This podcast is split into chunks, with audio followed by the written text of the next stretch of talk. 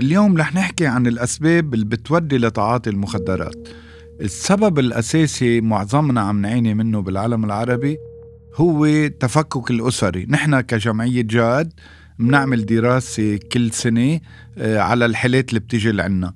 بيطلع عنا 80 85% الأهل. يا مطلقين يا تاركين بعضهم يا مستقلين عن الأولاد يا هو مصاحب عيش وحده يا هو مسافر هي مسافرة. حاطينهم صانعة بتربي الست والجد العزين اليوم كتير مهم الست والجد والعم والخالة كلهم يكونوا موجودين بالتربية. بس في دور أساسي للبي وفي دور أساسي للأم.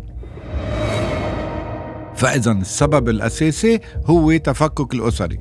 السبب الثاني اللي عم نعاني منه الفراغ.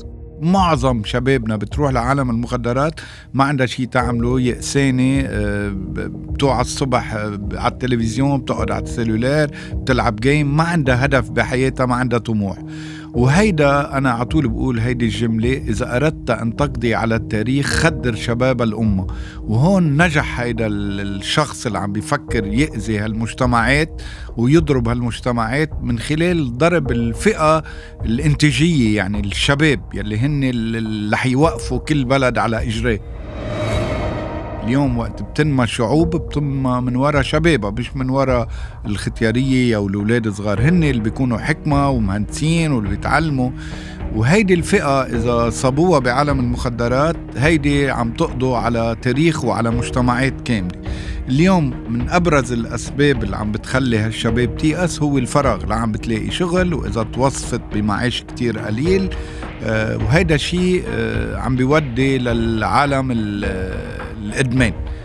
السبب الثالث الحشرية في كتير بيجربوا معلش سيجارة وما بتضر وهيك لشوف شو مفعولة. و... أنا بدي أعطي مثل على جملة على طول بنسأل مع المراهقين. بيقولوا لي إنه لحي أوروبا ما عليه كلهم بدخنوا وسيجارة عادي وسامحين فيها بكتير دول بأمريكا بأستراليا بكندا.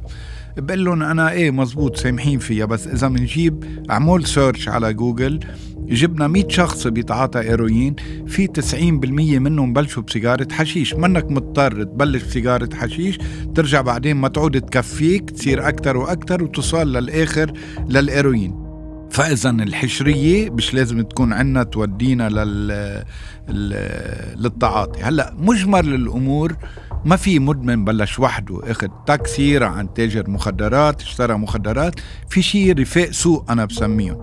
هودي كمان من الأسباب مش لازم يكونوا بحياتنا. يعني مجرد ما شفنا رفيق سوق عطينا جرب يعرض علينا أه ضروري نرجع للأهل. ضروري نحكي مع مدير المدرسة مع الأستاذ مع طبيب العيلة مع أمي مع بيي مع ستي. حيلا حدا كبير بيفهم منوثق فيه. معليه إذا صرحناه إنه انعرض علينا. وهودي الأشخاص رفاق السوق مش لازم يكونوا بحياتنا. يعني مش لازم نترك لهم مجال. إذا بنعرف حدا بيتعاطى مخدرات مش لازم نكون. ونصيحة صغيرة للمراهقين لأنه معظم المدمنين اللي بيجوا لعندي بيطلبوا العلاج بيكون جاي مع رفيقه. بقول له طيب أمه وبيه بيعرفوا؟ بقول لي لا إذا بيه عرف بيكحتوا من البيت بيضربوا. ما حدا بحبكم يا أيها الشاب والشابه أكثر من أمك وبيك. هن الحب الأساسي. البي بعيط طبيعي من حرقة قلبه. مرة مرتين ثلاثة بتجي بتخبر بيك تعرضت للمضايقات انعرض علي. هو بيعرف يتصرف أكثر منك وبيعرف يعمل حدود لهيدي ال produits اللي عم تنعرض عليك هالمواد